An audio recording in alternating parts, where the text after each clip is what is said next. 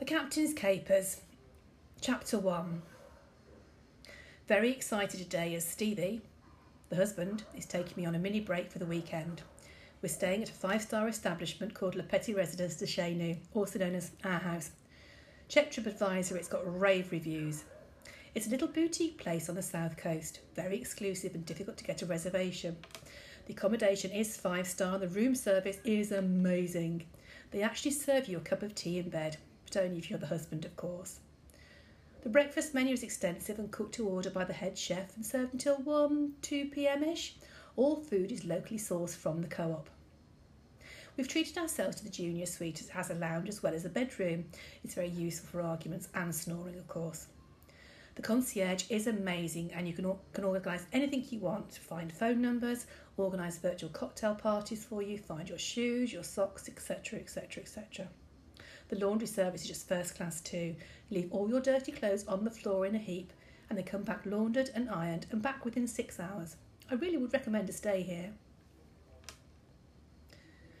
Well, the Petit Residence de Chez is certainly a do again. Oh, hang on, we are for the next couple of weeks. Last night, the captain, as he's now insisting I call him, decided we would eat at the a la carte restaurant rather than on the sofa for a change. Very impressed as the head chef came out of the kitchen to serve the food herself.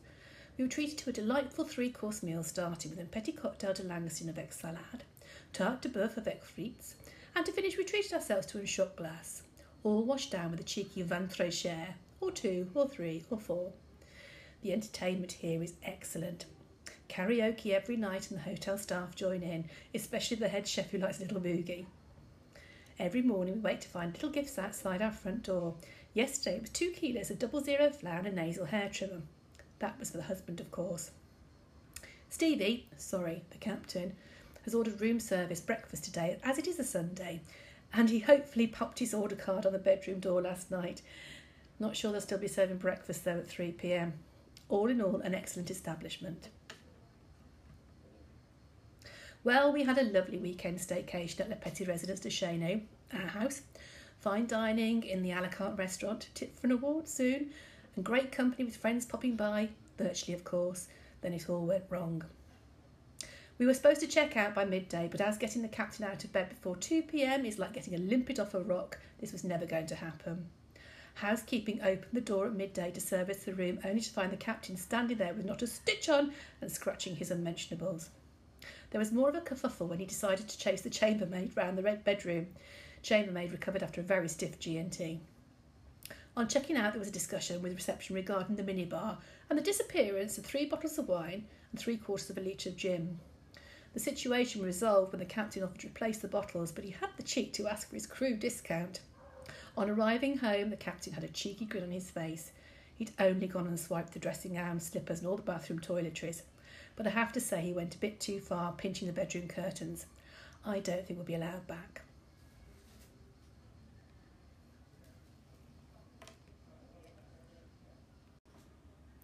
Great excitement today at the King residence as it's the captain's birthday, and we have a fantastic day planned. I'm treating him to cocktails at the Portchester Hotel, garden room of course, and then we're off to Heston Blumenheck's restaurant, the Lardy Duck at Hamble. It has got three Dunlop stars, you know. We've been on the waiting list for mm, minutes.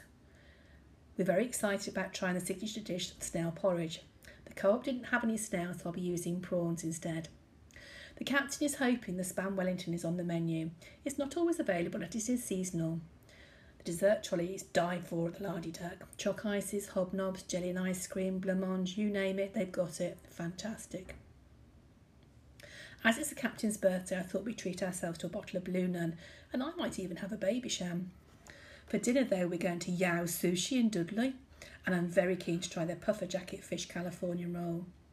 We have been advised, though, that due to a shortage of rice, they're having to make some substitutes, but we've been assured that tinned ambrosia won't affect the quality. Very much looking forward to today's celebrations, but I just hope the captain behaves himself. The captain would like to thank everybody for their birthday greetings. He was a bit overcome with emotion this morning. His day started well with him rising early at 11am and after his usual anatomical check to make sure everything was still there and in place, he decided to crack on with his day. As we will be visiting some exclusive places, the captain decided to spoil himself with a shave and a shower on the same day, and I decided to put on my best leggings. We duly arrived at the Portchester Hotel where we decided to throw caution to the wind and order a bottle of nasty spumante to start with. Lunch was booked for 1.30pm at the Lardy Duck and I'd been reliably informed that Gloria Ramsay was guest chef for the day. We were slightly late arriving for our table as there was a bit of traffic jam due to a collision involving the ironing board and the laundry basket. I have warned the captain about drinking and walking before. There was a bit more of a kerfuffle though on arrival as the Lardy Duck has a strict dress code. The captain had chosen to wear a suit for the occasion. Sadly, it was his birthday suit. This was quickly sorted out by the head waitress who found him a pair of Y that she keeps handy just in case. The captain decided to try the snail porridge. Still no snails in the co-op, by the way. But the spam Wellington was definitely off the menu. It is out of season. He wasn't too upset as we still had Yao sushi to look forward to, and apparently their faggot and pico yozo is fantastic. So instead he ordered the steak tartare. Well, the snail porridge was a disaster and you could have Artexed your ceiling with it. And it was when he returned the steak tartare to the kitchen and asked it for it to be cooked well done that things got messy.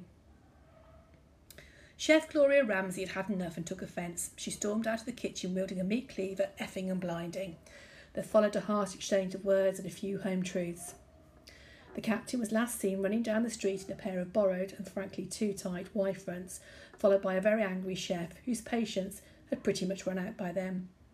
Two police cars arrived with lights and sirens blazing, and he was now deemed to be breaking social distancing rules, and they thought he was sunbathing. I'll give it a couple of hours, then I'll go and bail him out, but for now I'm really enjoying the peace and quiet. After chasing him for a while along the beach, the local constabulary finally caught up with the captain. By this time, he was very sunburnt and looked like a giant prawn in Y fronts. Children were in tears and picnics ruined. Virtual ones, obviously. Chef Gloria Ramsay had given up the chase and returned back to the kitchen to prepare dinner with a large glass of wine. The captain was returned a few hours later by a local beat constable, Robbie the Bobby, in the back of his Austin Allegro Panda car and given a stern warning about upsetting the chef, chef again. He didn't want to issue an ASBO as it's just too much paperwork. The captain has been grounded and can't see his friends in person or go to the pub for at least three weeks, maybe longer, and was sent off to sit in the naughty step. This isn't easy to do in a ground floor flat with no stairs, so I made him sit on my toadstool. It's a collapsible stool that I'm about 12 inches high that I used to reach the top shelf of the cupboards. There was a lot of whimpering for a little while, but he soon settled down. After half an hour, it went very quiet, so I decided to investigate. Captain Tinker had only realised that sitting in the corner of the kitchen on the toadstool was the perfect position for the beer fridge. He was now slumped in the corner as he'd fallen off the stool and was singing inappropriate drinking songs. I attempted to write him, but he wasn't easy as he was now covered in aloe vera gel due to the sunburn. It was like lifting a giant squid covered in algae. He's a bit sore this morning, but he's had bits exposed that haven't seen daylight since 1975, and I'm considering cancelling our trip to the front drive tomorrow as punishment. Just another day in paradise.